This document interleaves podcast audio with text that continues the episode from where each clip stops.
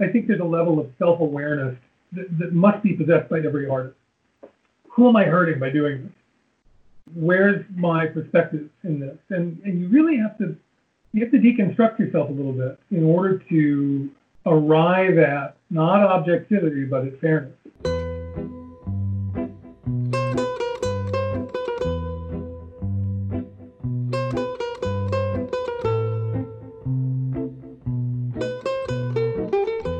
Everyone. Welcome to this week's episode of Tourist Information. Our guest this week is Jeff MacGregor, who is a writer at large for Smithsonian.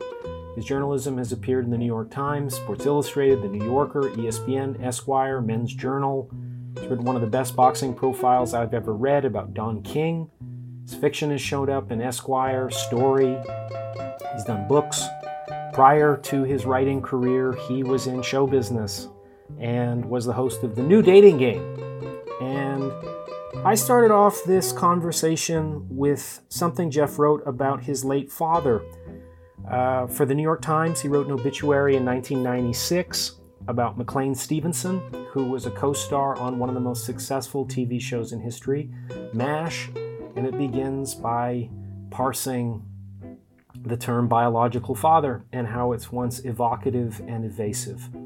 And uh, my bigger brother, Troy, um, we had different biological fathers, and not only has he never met him, but never wanted to meet him, didn't want to meet somebody who would offer clues into who they were, what, what DNA could illuminate.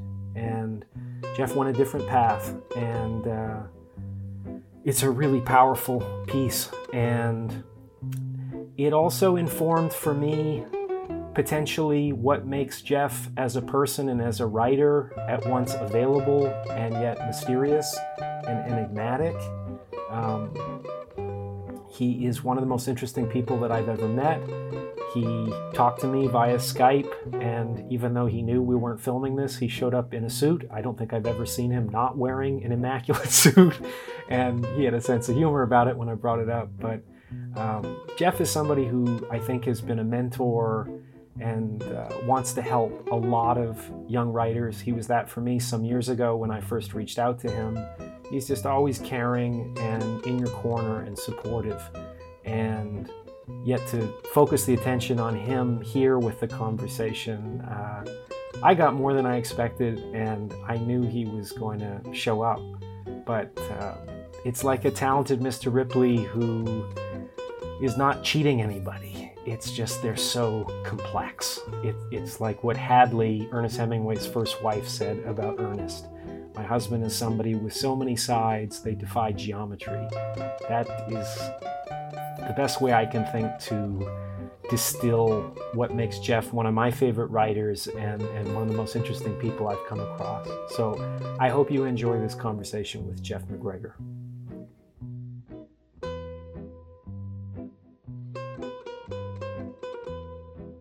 Listeners, I'm sure, can already sense the suit and tie. So I believe they can. I have had such an interesting experience going through your work and your story. Um, I want to clarify can I talk to you about anything that you've written? Oh, of course. Yeah, you can talk to me about anything. You can talk to me about stuff I haven't written things I've read. Ask me anything. Because it seems to me you're such an enigmatic character in so many ways, and yet there's so much signal to you at the same time that it. I, I was thinking you've written a book about NASCAR, which is compared to Travels with Charlie, On the Road. It's really about America as much as it's about the specific subject matter. Don King, hobos, lionfish, the heavyweights of sports writing, the Fonz, the importance of the Fonz on happy days. You, in 2009, in response to Dwight Howard uh, saying that God is the reason why you should bet on the Orlando Magic versus the Lakers, became a ventriloquist for God to respond to him. Which I think, I, I don't know that I've ever read any writer with the audacity and who pulls it off, the voice of God. Um, but the thing that really jumped at me, where I think I want to start, was what you wrote for the New York Times after your father's death. And okay, that's place to start. Yeah, just so it's a light beginning, you know. I I bring that up because uh, my I have two brothers. Both of them are half brothers, and they have just gone up to visit my eldest brother Attila's biological father, who's now been diagnosed with cancer throughout his body. They've sought to have uh, a doctor be in a position for euthanizing him when the pain is too much. Um, the morphine has taken the pain down from a 10 to a 7. And my middle brother has never met his biological father, who was a result of an affair with my mother's first husband. So when I was reading about you processing your relationship with your dad, uh, it really made me think a lot about these brothers I've had and the, the simultaneous feeling of being an only child because I'm such a distance from them age wise, while also feeling very much the part of the youngest in a family of three. And then I hear about how you at 17 were forced to reconcile a dream that you could barely hold on to in terms of identifying whose shoulders you were on. Suddenly you figured out who it was and, and sought that person out. So I could we start there? Sure. Um, it, it, it's a fairly long, complex chain of genealogy to get to the moment when I write the thing for the New York Times. The short version of which is that my biological father and my mom split up when I was three. And I really didn't have any memory of him. So from the age of three until 17, uh, I was kind of in the dark. I, I uh, glimmers of uh, pictures I would see in a dream. For example, um, I would see a very tall man carrying me on his shoulders, and I had a view from where I sat on his shoulders, but I couldn't see his face. Uh, I had a very distinct memory, which was from earliest infancy, of a weather vane on top of a carriage house, which turned out to be the place that my parents first lived when they brought me home from the hospital. But none of that was known until much later. So I'm reintroduced to the guy at, at 17. And he turns out to be this television actor who's very famous at the time and had sort of a weird uh, checkered career of his own, McLean Stevenson. Uh, super funny, not a super great guy. Struggled. He struggled his own struggle and was married three times and in each marriage had a child. And I am uh, 12 years older than my second half sister and 24 years older than my third. Uh, his third child, my second half sister. And we were all, you know, spread out geographically. And so I had this very spotty relationship between the age of 17 with him until I was in my early 30s, at which time he very suddenly passed away he'd gone in for a fairly routine surgery and uh, had a heart attack in recovery. And so it was sort of a shock. He was he was uh, 66, and I had left the career I was in and had begun writing. And I was actually at Ohio State. I was in the MFA program at Ohio State when he died. And I'd been writing for a, a while already for the New York Times. I, I was an essayist. I'd begun my career as a humorist, writing very short pieces, bite-sized pieces. And those were successfully getting longer and longer. And every year, the New York Times Magazine um, ends the year with sort of an obituary issue where there are lots and lots and lots of essays written about uh, people of note who passed away that year. And they asked me if I'd write about McLean, and so I did. And yeah, I didn't really know the guy that much. So I could only write about my relationship to him, which, as you correctly identify, is sort of the heart of every every narrative arc between fathers and sons from the beginning of time. Yeah. And that weird dynamic between siblings of I have a relationship with him, I have a relationship with her. My relationship with him or her is better than yours is, more genuine, more satisfying. It becomes a, a, a club that siblings beat each other over the head with. It also becomes an occasion for depression and sadness and regret and self recrimination. And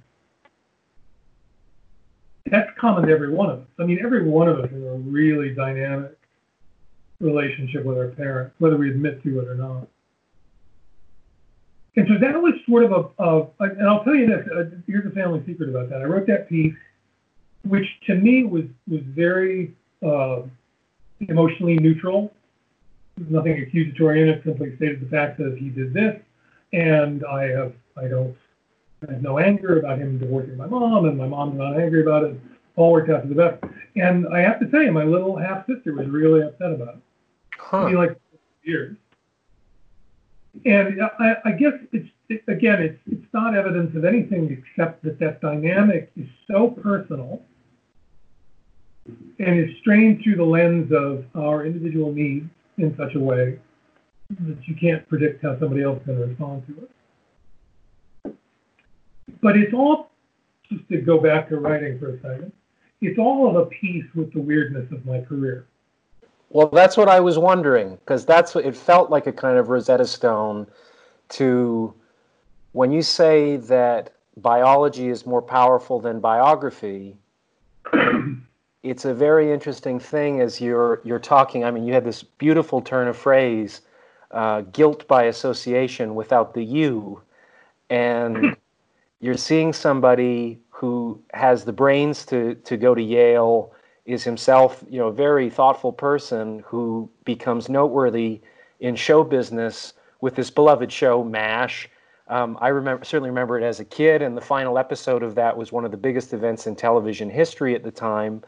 And then your father has a, as you say, quite a mixed career where where he endured some real hardships toward the end, some some persecution from the industry, and I mean maybe I'm putting it too a lot of it's self-inflicted. I mean, a lot of that is uh, vanity and hubris in the way that he was, just to put my critic's hat on for a second, a tremendous ensemble player in a tremendous ensemble setting. Yeah. And, and coming out of that, I think his insecurity and vanity sort of drove him toward wanting to be um, more of a star than he was and sort of extend himself out beyond where he might normally have landed. Now, the truth is that on the one hand, this is 74, 75 in there, he's substituting uh, regularly for Johnny Carson. He's very funny and uh, quick witted and charming and makes sense as a late night guy if you wanted to do that. But that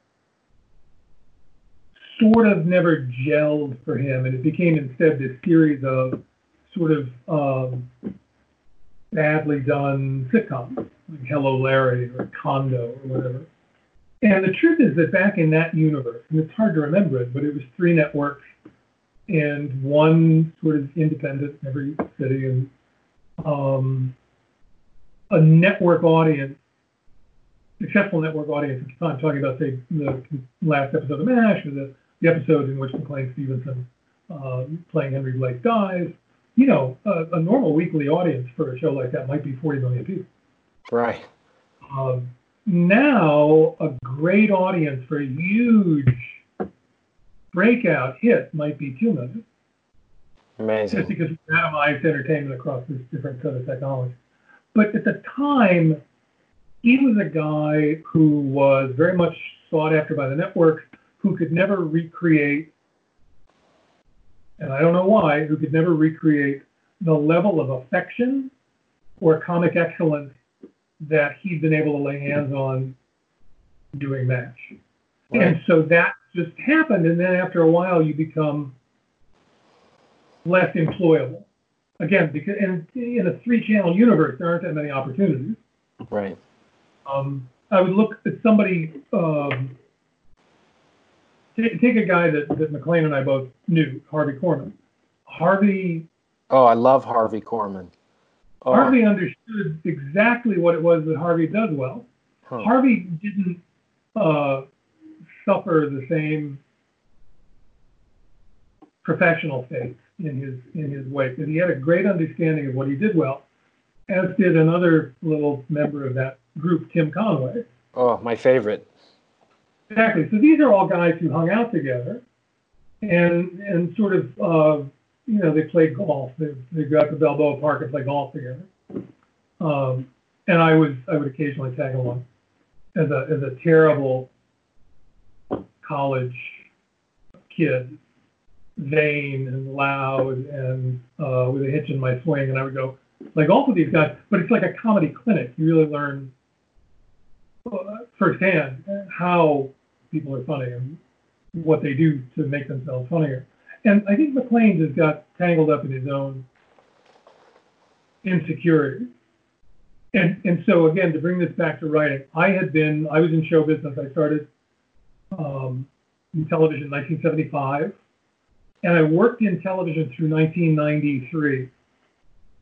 And I I my last hurrah in show business was I had a development deal with Paramount, and I was always going to be the next late night guy Yeah. and never quite never quite got there. But I had this development deal with Paramount, which I, I had a, an office on the lot, and a development deal is essentially the studio's way of paying you not to go to work for someone else. not that interested in anything you're doing, but I had a uh, an office in the old writers' building.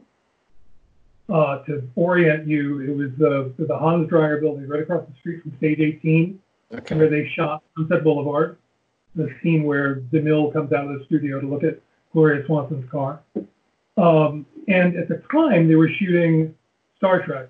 So my office was right behind LeVar Burton's trailer. So I had nothing to do all day. They just paid me not to do anything. I wrote a white paper for the studio about um, the Arsenio Hall show. And I was bored. I was bored all day. And I'd sit there and I'd go to lunch in the commissary and I'd, I'd uh, come back to the office and I'd take a nap. And that was my day. I had a parking spot a lot. That was the that was as far up the ladder as I ever got. So I was so bored. I started writing little casual humor pieces for the LA Times. Hmm.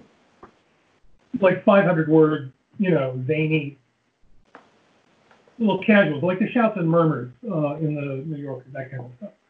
And in uh, February of '93, I submitted over the transom a piece to the New York Times.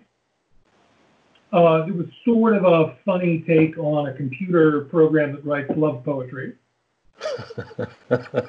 yeah. uh, called Lovemaker version 3.1, and it got a lot of attention. I was really shocked. I got I was getting phone calls from Random House. Do you want to do a book? Blah blah blah. Hmm. And what happened was this: I saw the immediacy and autonomy of writing versus the endless waiting and endurance it required in show business to put together this huge collaboration to make a show.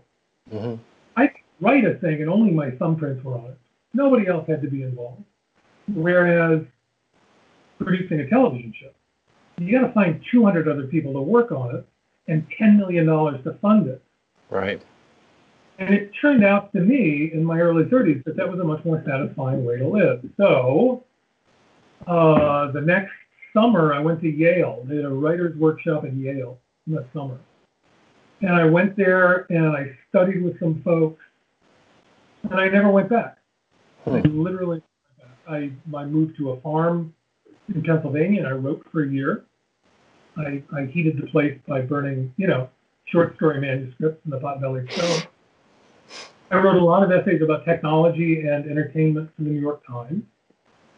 And that was sort of my apprenticeship. And then after a year of that, I was offered this fellowship at Ohio State.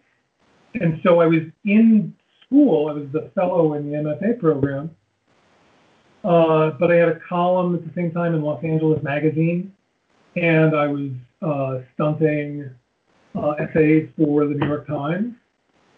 And uh, eventually, you know, that led me back to New York. And the big transition, the thing I look at as a big transition, if you look at the early 90s, I'm writing short humor pieces. If you look at the, uh, the late 90s, including the piece about McLean, I'd begun to write longer and I wasn't worried about being funny. Yeah. And the very first big piece I did for Sports Illustrated, uh, which was about a rattlesnake hunt in Oklahoma, I was I was mentored through the thing by my editor there, a guy named Bob Roe, who gets all the credit and blame for my career subsequent to that. Hmm. And I, I I kept I kept emailing him saying I don't know what I'm doing. I don't know what I'm doing. He said, Well, just don't stop writing. Just keep writing until you can't write anymore. Hmm. So I wrote this thing and I filed it. It was 13,000 words long because I, I was I was too stupid to know how to end it. So I kept writing it, and, and to SI's credit, of uh, they published it, and uh, that was that was to me that was the big dividing line between my former career uh, in show business and my career going forward. So that's 1998 until today, which is just exclusively about writing. Right.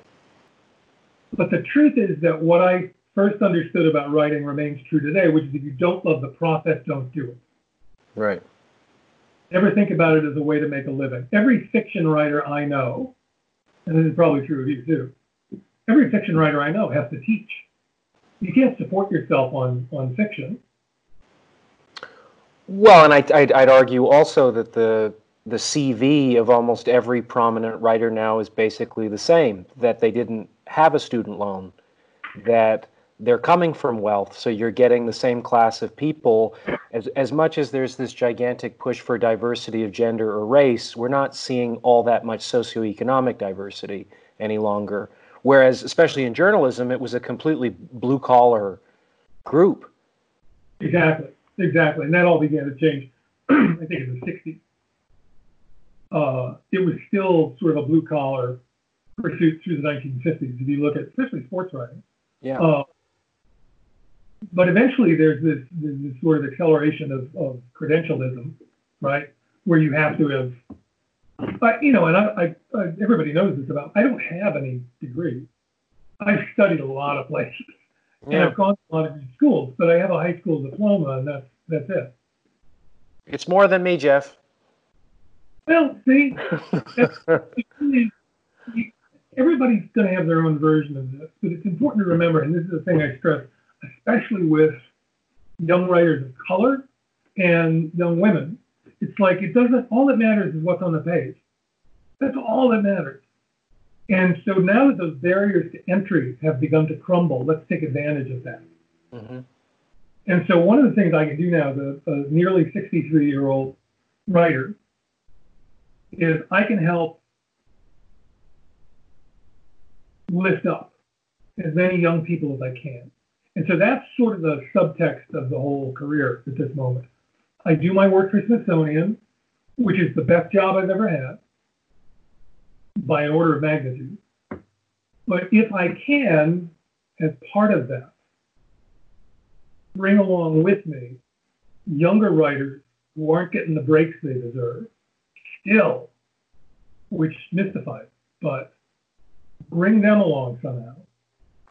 Create opportunities for them, mentor them. Um, that's sort of the richest version of this that I can conceive of. And happily, technology has made that sort of much more possible.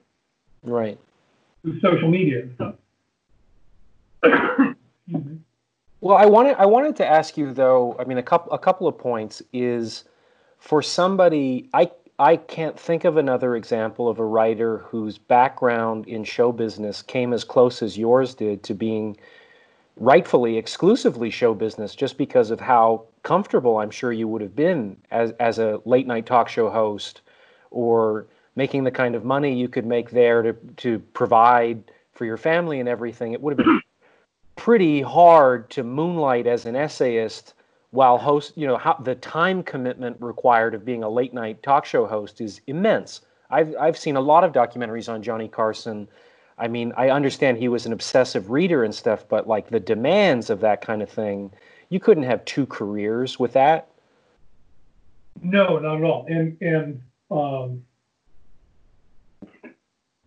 even in game shows where you're taping in batches, right? You Yeah. a day uh, for three days, and then you get a week off and you do five more shows. So you're doing 15 shows at a, at a craft. Um, okay, so here's a here's a uh, I never tell anybody, but, but it's, it's true. So um, as I say, I knew Merv from early days when I was starting out. I did my first national late night talk show when I was 21 Yikes.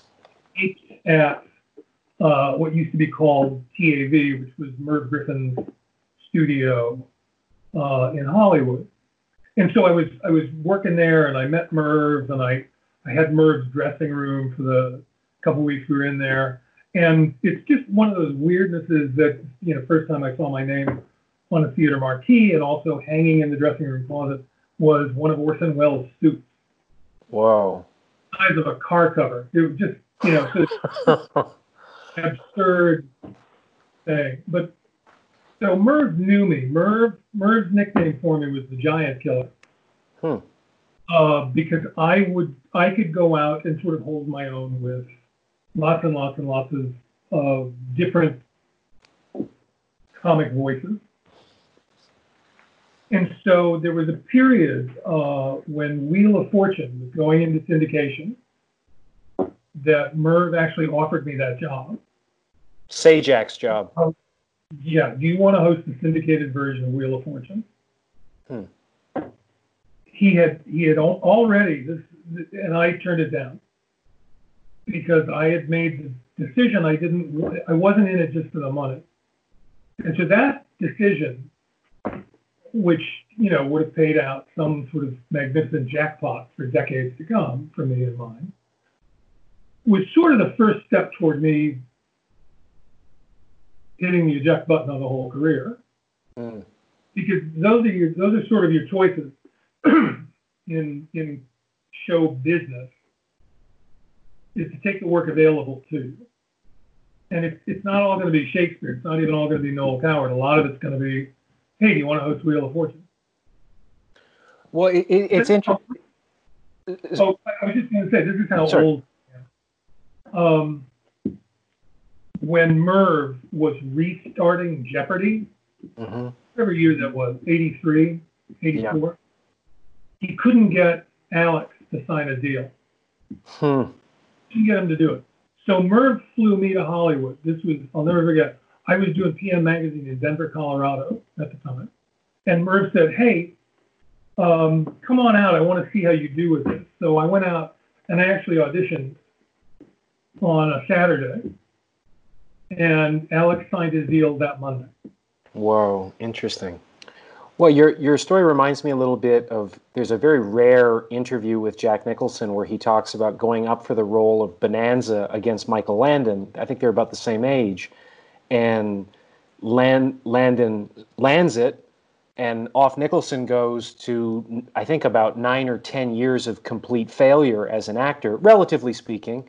Um, not landing anything, not satisfied with any of his roles. He gets Easy Rider and he says, Had I gotten what Michael Landon took, I'd be on Bonanza now and never have been on that run he was from 69 to, to the mid to, to late 70s.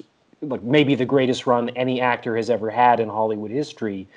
Of, of I mean, what Chinatown, The Passenger, uh, One Flew Over the Cuckoo's Nest, so it, it is interesting to contextualize, uh, you know, that w- life is this game of incomplete information that's not declaring whether this is a good thing to take, even though in the short term it certainly might be appealing. Exactly. So a part of it is, is how patient a person are you with waiting and how close do you think you are? And the, the, the my calculus at the time was, look, there are three possible slots. Hmm. maybe NBC, CBS. That's it. Really, the, the, the great age of late night syndication had not even begun at that point. Uh, Arsenio sort of ushered that in the beginning of the 90s. Um, and it just, at some point, I just, I couldn't spend my career uh, waiting for somebody else to do something, waiting for somebody else to push a button. Yeah. And the other thing, of course, is that you're constantly being undermined by your own representatives because they're they're gonna say to you, brother, you got to take that Wheel of Fortune job. Yeah. So uh, you know, again, I to, to wind up now where I am, and this is why I'm the luckiest man alive. Um, was simply a process of me rejiggering my ambitions so that they aligned more symmetrically with who I actually am. And now I'm, I hate to say it, I'm just sort of completely happy all the time. I'm dopey with joy at every moment because I love the process. Yeah. I, I know that's a little Pollyanna of me to say, but it's true. No, I think there's a lot of truth to it, but I'm also interested for you is it seems very dichotomous the impulse to be on a stage, to perform, to be seen, to be visible. These are very contrary to the personality types that are traditionally associated with writers. And the way you write, when I read it, is you are much more in line with the perspective of writers in the sense of being a very enthused voyeur. Yeah. But that, okay, so you're talking about the, in the, in the, in the nature of writers, is it common that we have one foot in and one foot out? And the answer is yes, of course. Hmm. There's one foot in the world, and there's one foot out that's watching you be in the world. Right. Right? You're riding the bus um, because you go uptown, but you're also listening to all the conversations happening around you and thinking, hey, I can use that. Right. So there's that one foot in, one foot out. The, the judgment that's happening while you're watching something or while you're performing. That's a, you know, the, the, the two impulses are not as opposed necessarily as they might seem. Uh, but one thing I learned very early in my life as a literary journalist, which is a really suspect phrase, but as a as a writer of nonfiction is that I get a lot more great stuff if I fade into the wallpaper, if I recede into the background, especially if I'm trying to write a profile. Um, I want to shadow you for some number of days to the point where you forget that I'm there because things you tell me in an interview are of some value but the truth of you is in how you behave. And it's, you know, it's, I, I love these pieces, these sort of celebrity plumping pieces in magazines like Architectural Digest.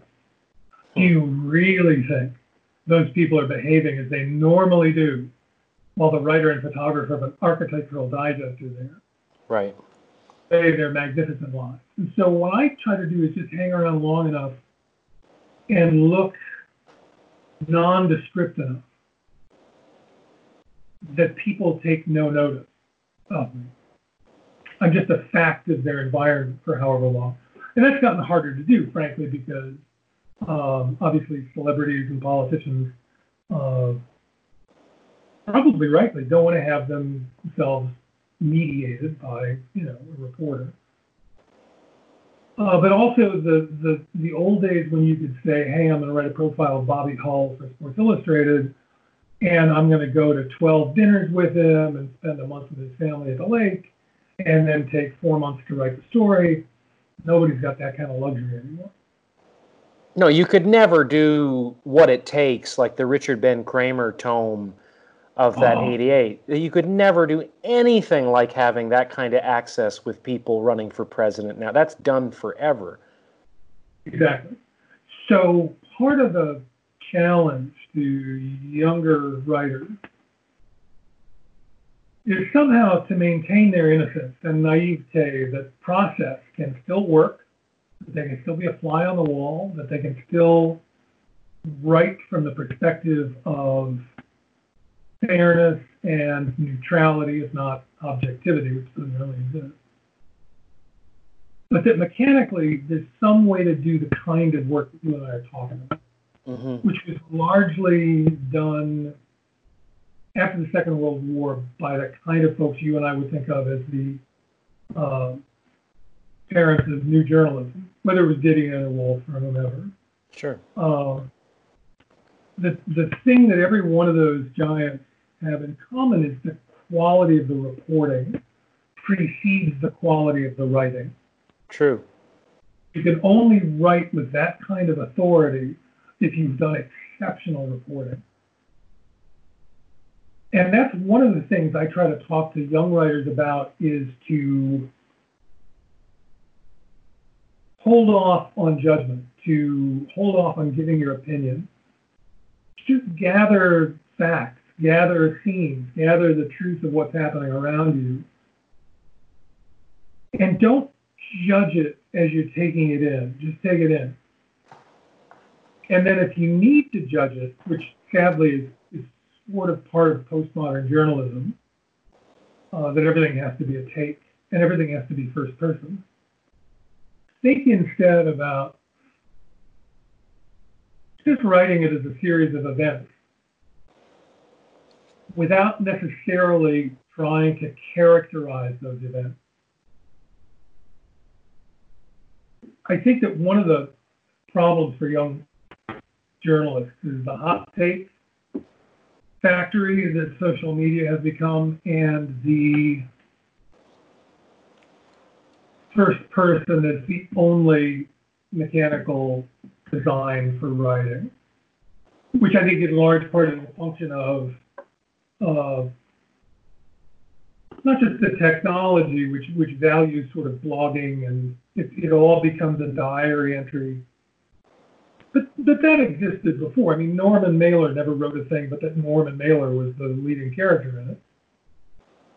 But that sometimes it's okay to think about things in the third person, to think about things as a neutral, not necessarily omniscient writer, or to think, and, and this is a hard thing to teach, and it's a harder thing to perfect, second person. That the reader, the you, somebody to whom you're directly speaking, and you're not trying to make a case necessarily to them, except you're trying to show them a thing in the world that you saw. Mm. And that can be very effective. I mean, Pauline Kael is always engaging to read in the second person, and yet I'm thinking she doesn't know who the hell I am. She's been dead since I started reading her, and yet it's compelling. And, and I'm I'm sure there's a lot more reticence to write in the third person where cultural appropriation now is policed far more aggressively than it's ever been. Um, the idea that the white male is the neutral perspective is being completely attacked rightfully um, in many cases. I, I don't know. I did a book as an outsider going to Cuba for 11 years. That seems a little bit problematic now, even though I was not trying to go native you know it wasn't lawrence of arabia kind of deal for me but it certainly did have components of wanting to escape a culture that felt sterile. I mean i think malcolm lowry called vancouver a genteel siberia. It certainly felt that way culturally whereas cuba you can't look in any direction without something interesting happening and the most compelling people i've ever seen in extreme circumstances everywhere. So there's something a little predatory or parasitic there journalistically that I always felt a, a, bit guilty about? I think that's true. I think you have to, I think there's a level of self awareness that, that, must be possessed by every artist. Who am I hurting by doing this? Where's my perspective in this? And, and you really have to, you have to deconstruct yourself a little bit in order to arrive at not objectivity, but at fairness. Yeah and even then, as you say, there's certain there's certain lenses that are really difficult to discard. Uh, of a as a white male of a certain age. Um, so you have to be kind of careful of those, but at the same time, you can only do the work you do. And if the work you do gives offense to no one, it probably wasn't worth doing. Mm. At some point, everything's going to be strained through your sensibility as a human. So you have to arrive not at a position of neutrality to be a better writer, but at a position of empathy to be a better human. Right. That's the craft point I would make to every writer uh, who's 22 years old and is sitting, God forbid, in a workshop somewhere, which is a thing we haven't talked about, but it's why every story in the New Yorker for the last 25 years has been essentially the same story. Well, and it's all, maybe hundreds. and also probably written for the same person. Well, exactly. I, you know, again, I honor the, my forebears, all the work they did. Um, but I really, the kind of story, and I'm talking just about fiction now, there's a kind of story that winds up uh, in the New Yorker where it's two people on a couch exchanging ideas about how sad they are and how life hasn't quite worked out for them. And that's the exchange. The relationship doesn't work, the marriage doesn't work, the business doesn't work. And with rare exceptions, that workshop mentality over the last 30 years has produced a certain kind of fiction. So don't feel bad if you don't have an MFA. Um, in fact, I think it's it probably at this point institutionally, it's better to say don't. And it, being part of an MFA program buys you time to do your own work. But don't spend two or three years trying to shoehorn your work into the cookie cutter outline of what's being published. Do your work. Just you know, if you're a you're a crazy person, write like a crazy person. Right. Well, and for you, for you, I wonder how much it informs. I mean, where we started here, my middle brother, who's never met his biological father, and I think you you had a very memorable line about this. You have in quotes, biological father is a real sourball of a quali- of a qualifier, at once evasive and evocative. It's an expression phrase well known to the children of post meltdown nuclear families, saves us a big bad mouthful of explanation resolutely bloodless and having about it the astringent stink of science. It cast Dad one as a lab technician. Whenever I spoke those words, I was an apple trying hard to roll myself away from the tree. Well, my brother adamantly would go not an inch toward meeting his biological father and a bunch of half siblings. It was, and he and he would pass it off. I have no interest. It was anything but indifference when his name was raised or the possibility was raised about meeting him. And when I read you confronting what it was like to meet your father, um, it is an endlessly reflective experience. You are staring, like the, the rear view mirror is so large as you're staring out the windshield at who this person is, and yet it's also very universal. When you had a you had a line in there which was so stinging to, to me and my father, where you said, um, strangely, it was the very commonality of our character that kept us apart. Humor was our shared weapon against intimacy, our defense from emotion. By reducing every question to a setup and every answer to a payoff, we ran no risk of revealing ourselves, of being hurt. Humor, humor was our way to control people, to control ourselves. In fact, we made our careers of it. And I remember a very, very heated argument with my dad saying that his shtick of turning everything into a setup and a punchline when he was out in the world was a, a, real extension of OCD socially, that he was petrified of being authentic with people. And he would always say, No, no, no, it's about creating fun. I'm trying to be this Johnny Appleseed and make it fun. And I said, Well, it's not fun. They don't feel fun being put off balance. I don't enjoy it as your wingman in this enterprise um, at all. And when I've mentioned this to friends, of course, the appropriate rebuttal is, well, you do this too. You enjoy yeah. doing this too. And of course, I'm forced to say any criticisms or the way it bothers me that this is my dad's survival mechanism socially. Well, it's it's a lot of mine too. And so I wonder for you going into show business the way you did, there was a kind of feeling I had like Godfather 2 of Michael trying to go into Vito's life. It's a way of exploring not just himself, but his dad in a very intimate way with what you did. And, and I don't know if that's accurate for you. I don't know if this is a kind of canary in the coal mine for your own identity is to connect to this guy that you only meet at 17 to do it professionally to get this infusion of what he was surrounded by that constellation of show business and the pressures of it and everything. That's a that's a very I, I mean i understand 100 years ago everybody had the same job as their dad. So we're going to connect to it directly that's not the case anymore some of it is is uh, absolutely out of the you know right out of the dsm some of it is is really strong psychologically Another part of it is just, hey, that's the family business. Right. Talking about the Godfather, this is the business we've chosen. So, you know, it, it seemed to me, and I'm going to, I, and I'll bring this back to writing. At 17, at 20, at 25, I had a facility for this. And it seemed like a reasonable way to make some money and have some fun. And isn't that what a career is supposed to be?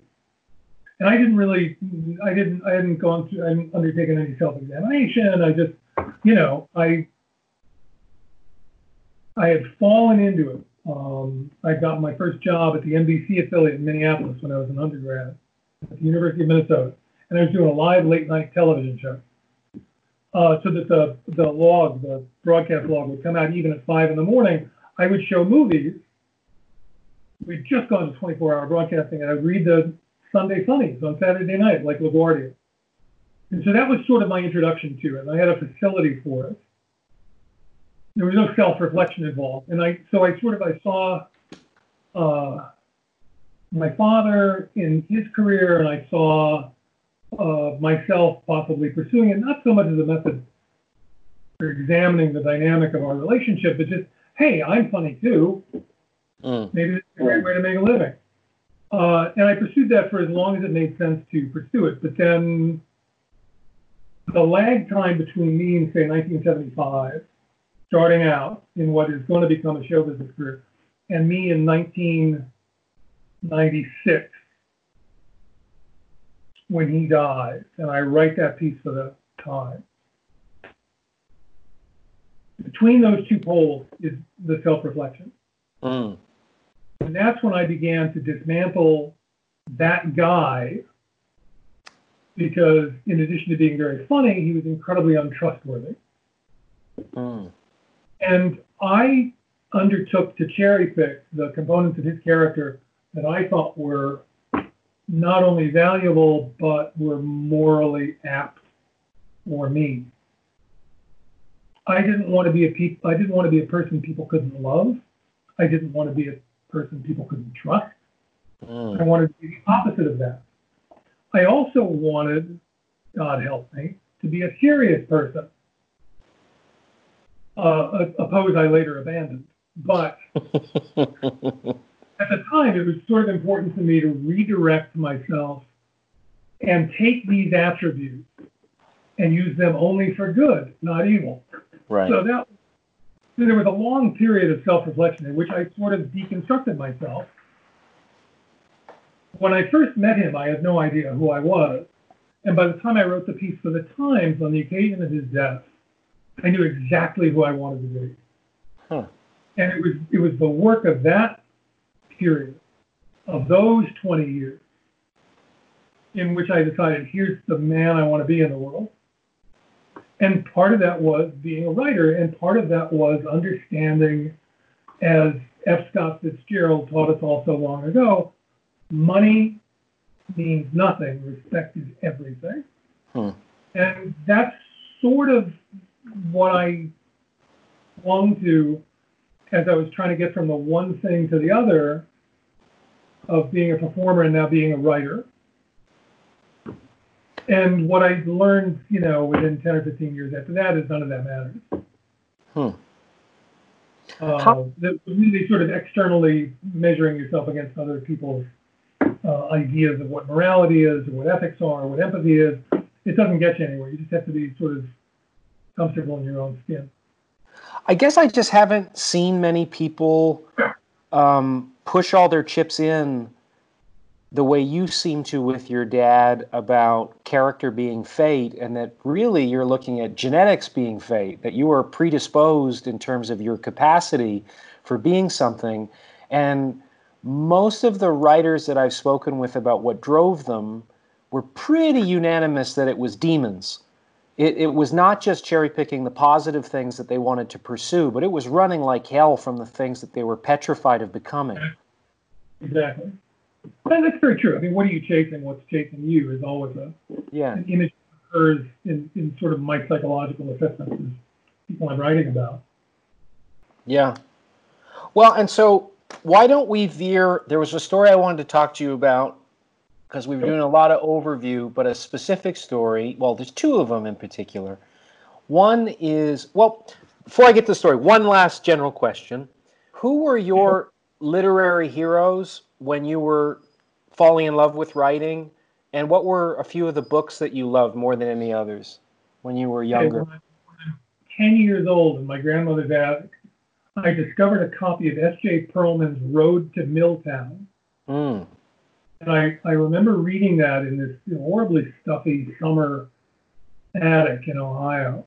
And I'd never encountered anything like it. Perelman, among the great humorists of that age, Thurber, Parker, uh, Benchley, Perelman is the less remembered, but is and is the, the most ornate, the most elaborate. He's a comic maximalist who eventually, you know, finds himself being reprocessed by a stylist like Wolfe. It's easy to forget that when Tom Wolfe was starting out, he was it was essentially comedic. He had come off the Herald Tribune, and uh, it was comic maximalism, the use of language and the use of and all of that you can find in S.J. Perelman. So when I was a little kid, when I was just a squirt, I discovered Perelman. Perelman leads me to Thurber and eventually to Parker. And so I, I go down this sort of New Yorker wormhole for the first couple of years. Then, as I mentioned before, F. Scott Fitzgerald, we all cycle through a, a Hemingway period of only imitate and then reject.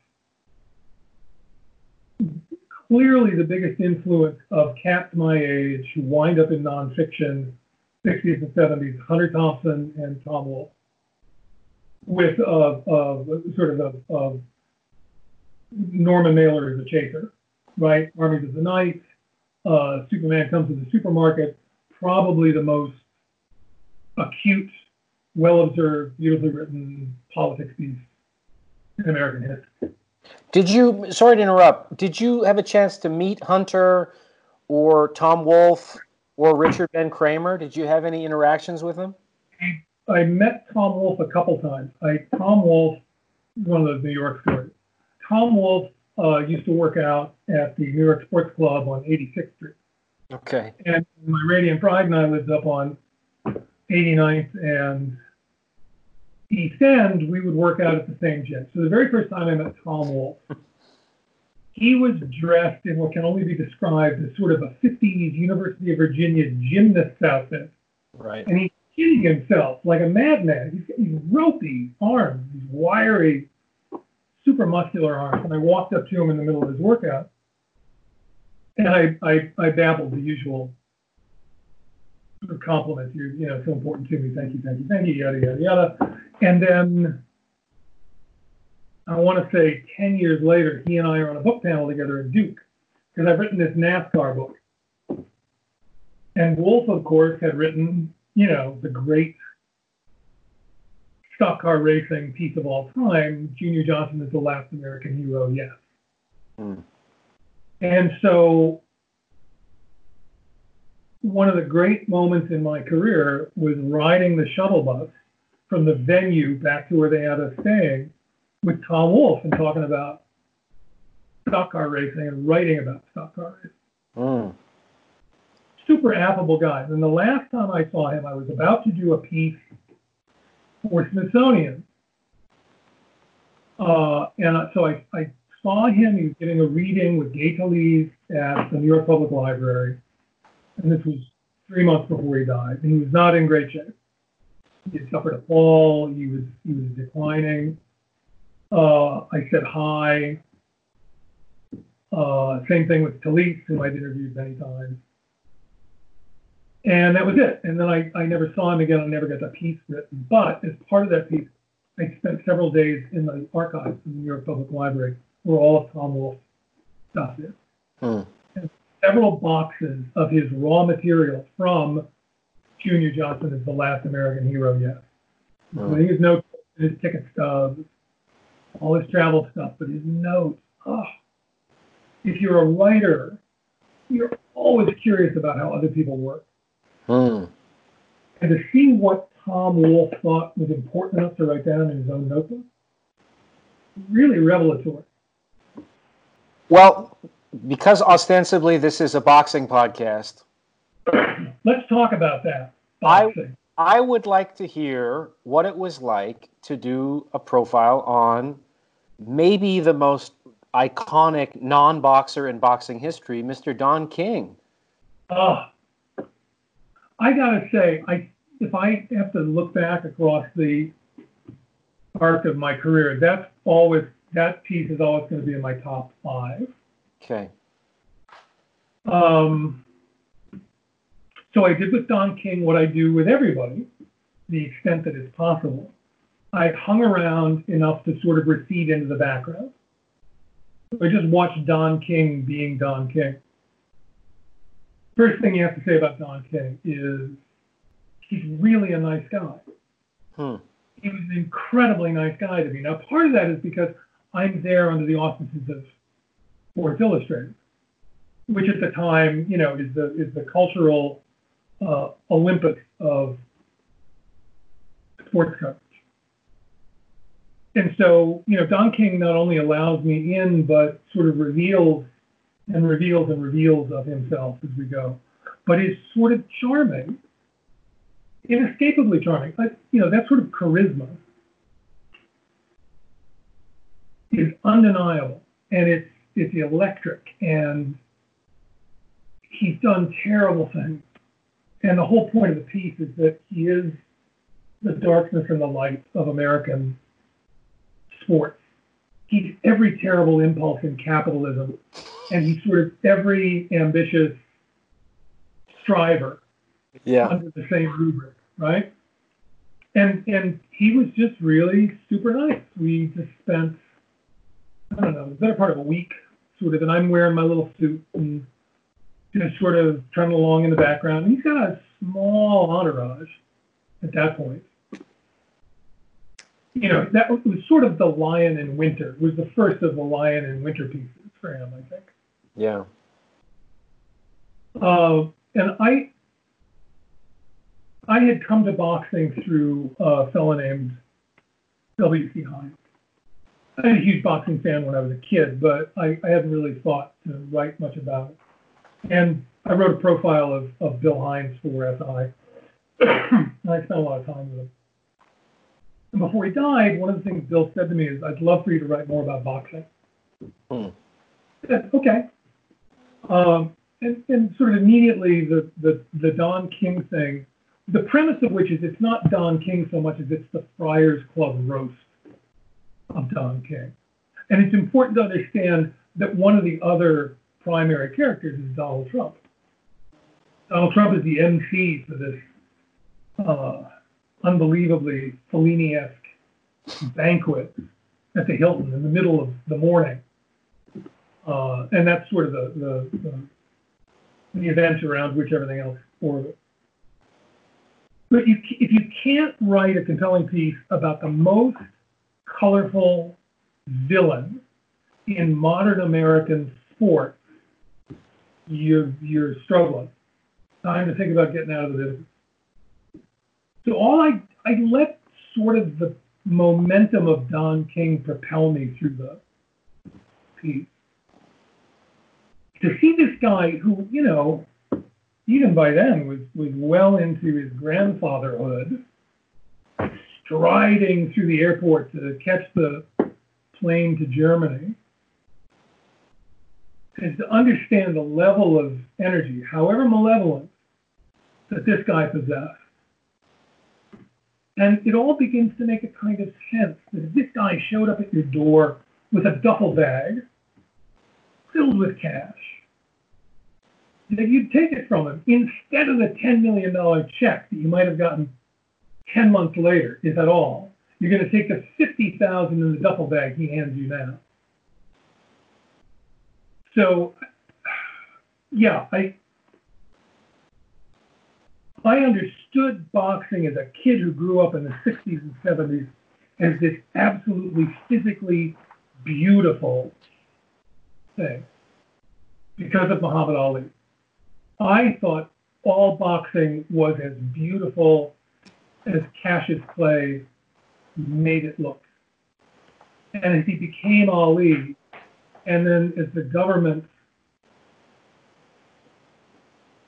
took away the middle part, the best years of the best years of his career, uh, he became this huge thing on the American horizon, and that was my introduction to boxing. Hmm. And that's why all heavyweight boxing to this day, to me, is a footnote to that.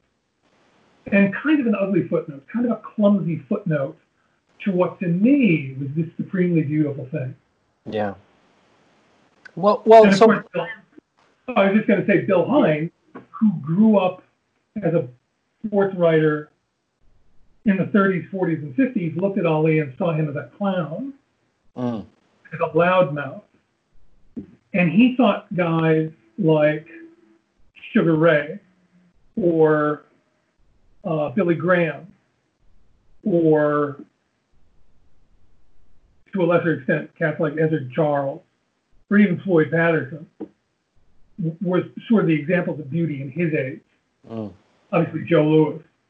Um, so I understood nothing about boxing but Muhammad Ali which means that by the time I was 20, I already had a really good acquaintance with Don King. Mm. Right.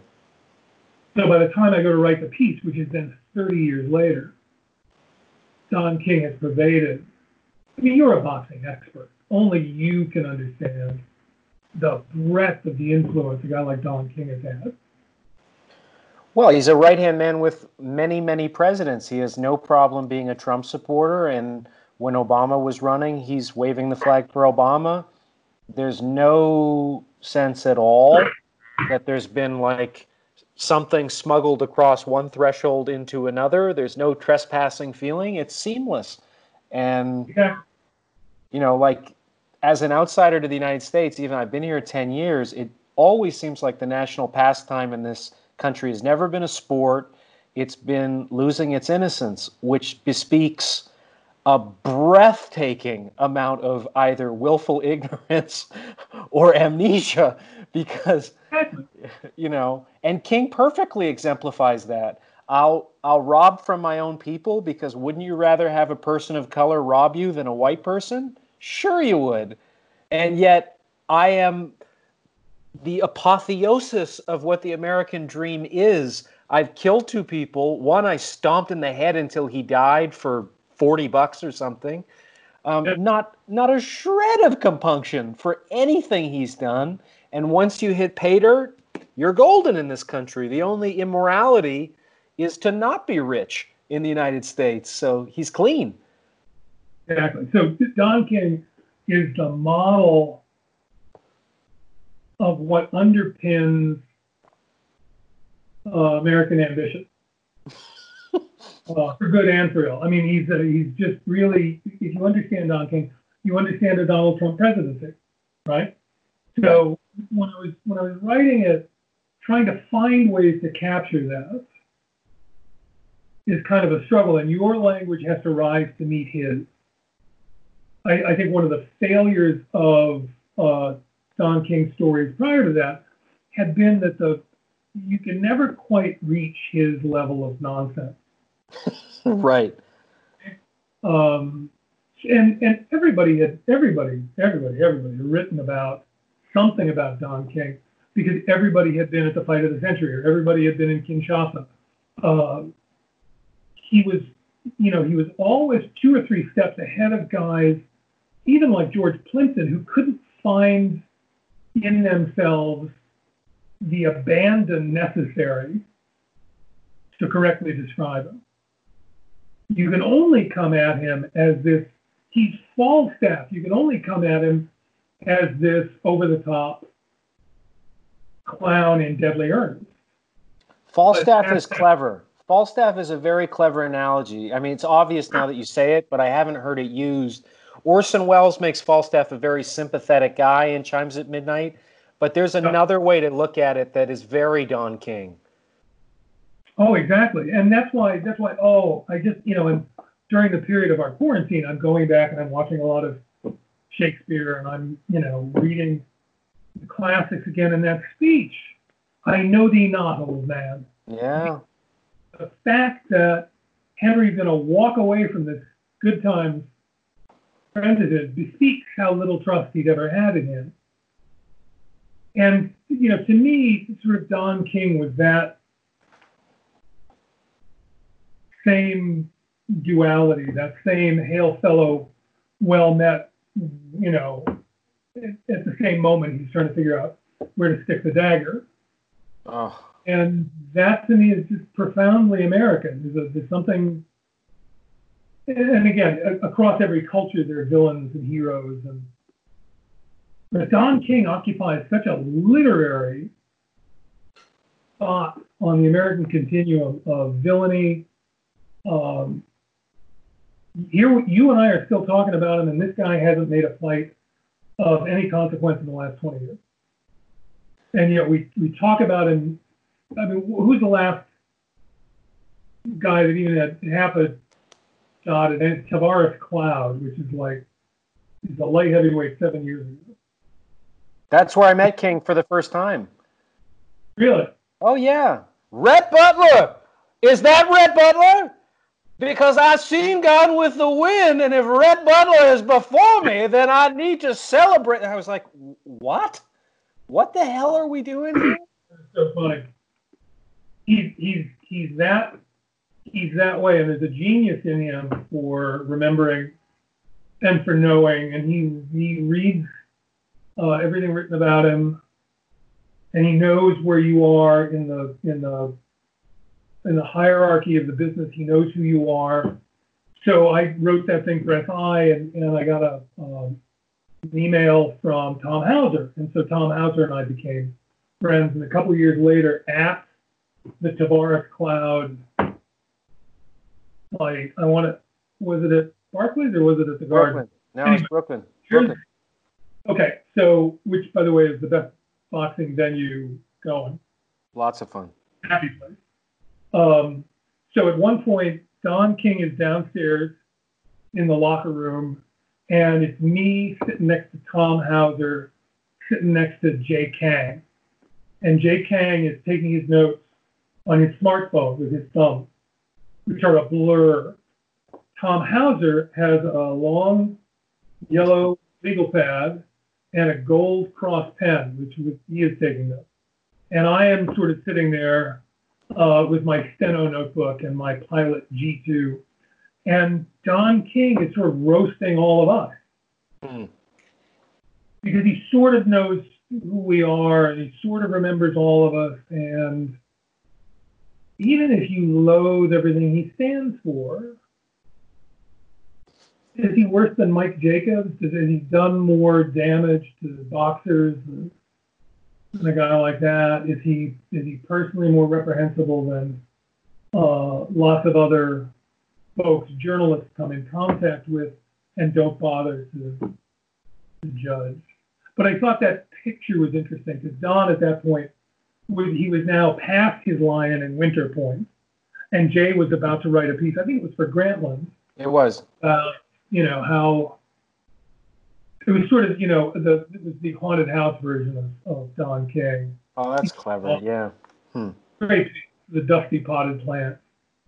Um, well, it's funny. It's it's it's funny you bring that up because he put me in the piece because I was one of the people who kind of doorstepped King with a camera because I wanted him in my documentary to talk about all the Cubans he was trying to bring over. Yeah, okay, now it all comes back. And so I tried to catch him with a question that sounded friendly, but was going to be used for a very different purpose, which was to say, is your story possible in any country but this one? And he, you know, Rhett Butler is asking me about America delivering the deliverance of delivering. And okay, and Kang was there, who I didn't know, and all he he put into his piece was some vaguely European journalist tried to catch King to, to get him. And so the first contact I had with Kang was to say, how how is one to be vaguely European? What qualifies for that qualification? He loves the word vague. It's in almost every piece he writes. It's it's it's also you know weirdly the sort of six degrees of Jeff MacGregor. Uh, my strategy over the years has to uh, has been to love everybody to the extent that I can. And there's lots of factionalism in sports writing, and there's lots of factionalism, particularly in boxing uh, writing, uh, because there are a lot of guys who uh, are crooked. There are a lot of writers who uh, are sort of on the take from a promoter. There are lots of writers who have a very narrow view of things. There are lots of writers writing for big outlets. Uh, but we all come together at the fight, and we're all going to see some events unfold in front of us without regard to the dynamic in the press section. Uh, and I, having seen, you know, lots and lots and lots of different press corps over the years, college football, pro football, NASCAR, um, arts and entertainment section of the New York Times. Uh, you know, it's very tribal. And the only thing you can do is sort of try to get your arms around everybody and know that they're doing their best. Um, and and Don King is this is this singularity. He's like this geological formation. He's the half dome of American sports. There's only one of them.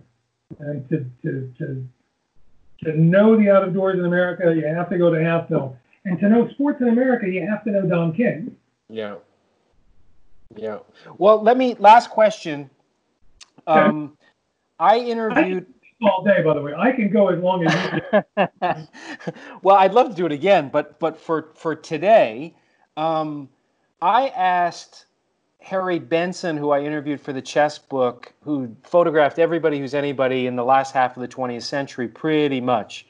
Um, every president going back to Eisenhower uh, as I was talking to him, his wife was showing me a bunch of his photographs, and there was Trump at about 30, early 30s, and then all these other times of seeing Trump up until this was 2016, he just been just become president. Is I said, oh wow, like you've been friendly with him for a long time. Um, at what point along the decades did you have an idea that he would run for presidency? And he said the the decades, five minutes. Five minutes to know he would. If it was the biggest job, he said, "How long do you think it took people to tell with Hitler that he wanted to become chancellor? You really think it took more than two minutes? Like whatever the biggest thing was, these people go for that. It doesn't really matter what it is. So you had a rather interesting run-in with Mr. Trump because you wrote a book review uh, that um, proudest thing. This is the thing about which I'm most proud. You you took a so, shot at him. Well, I, here's the thing. I and he he doesn't he wouldn't remember this, and he didn't remember. Um, there was a transitional period when I was leaving show business, and uh, I was coming to New York to, to write.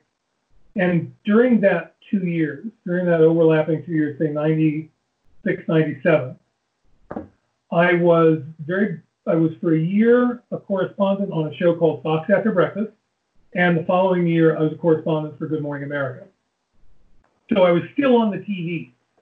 Yeah. and one of the things that I was good at. I've heard he watches a lot of TV also. Watches he watches a great deal of TV. But this was even weirder than that. I did a live broadcast from his penthouse in Atlantic City. Jesus. With Donald Trump, that he showed me around. And, you know, again, I, I'm this sort of inveterate wise ass. I can't, I can't really stop myself. And so, you know, we, we had walked past like the ninth bathroom with a bust of Hadrian in it. And I said, what is it with rich people in all these bathrooms? Is, is there something upsetting to the bowels about having that amount of money? And he stared at me and stared at me with a look that understood at some animal level that I was trying to get the knife in between his ribs. And he Mm. wasn't going to let it happen. So we walked on. Uh, and then I ran into him again at the um, Friars Club thing because he was the host of that. Donald Trump hosting the roast of Don King. So it's, you know, you're doubling down on American absurdity.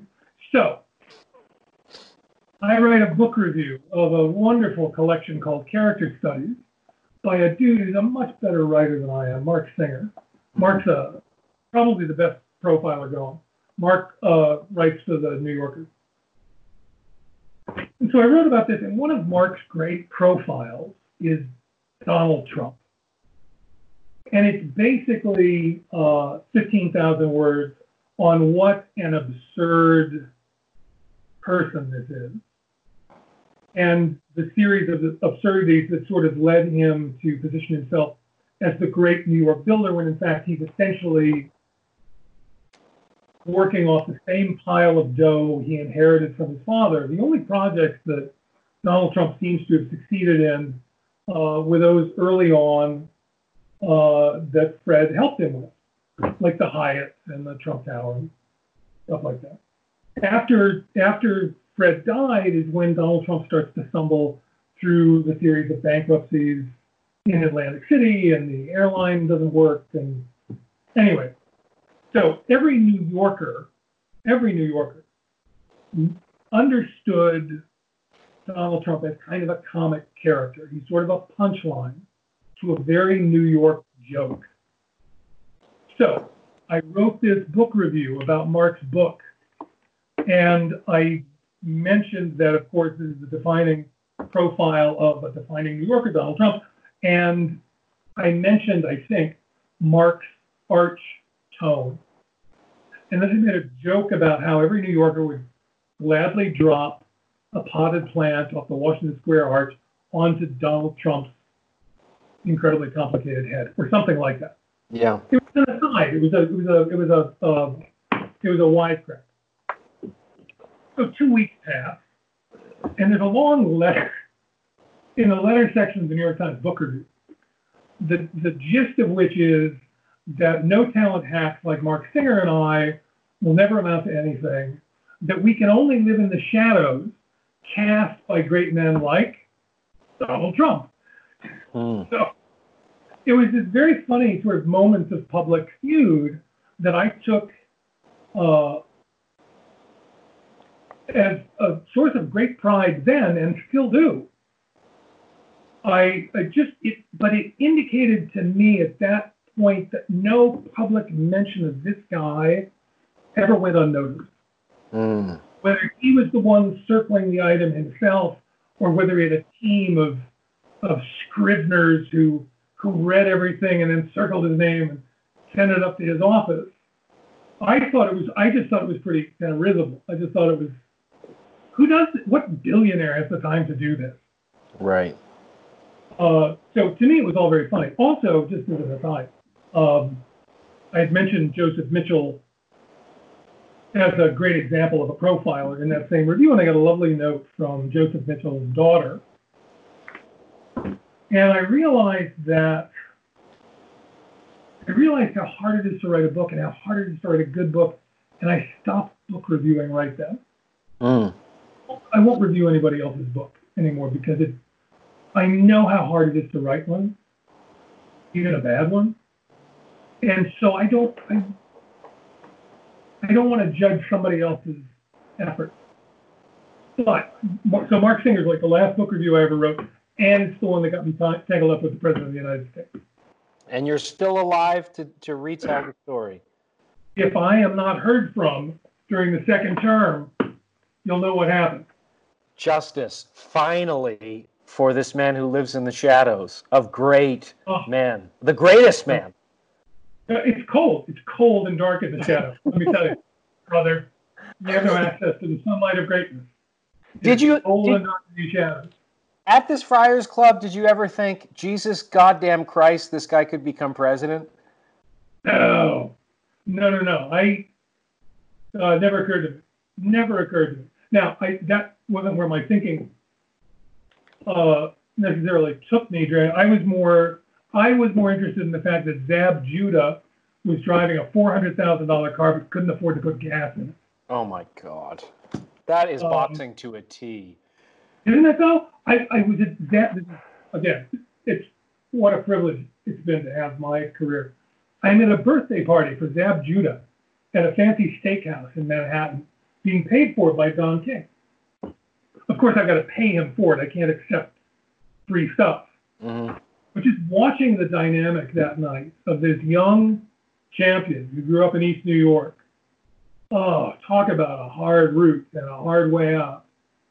Zab Judah's this sweet kid who doesn't know a thing, just doesn't know a thing, and has only ever sort of been ill-used by his own promoters and managers.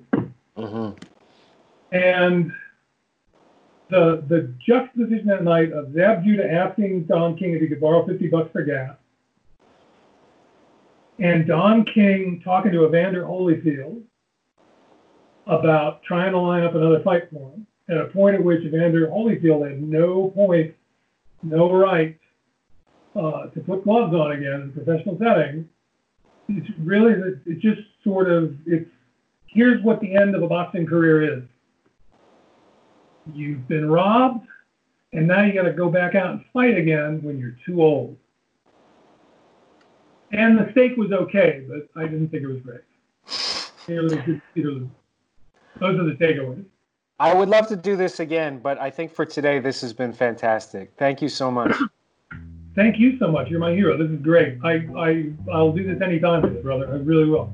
Love to, love to, yeah, touch on some other stuff, but but for today, thank you so much for this. I appreciate it, Jeff. Thanks for having me, brother. All right, talk to you soon.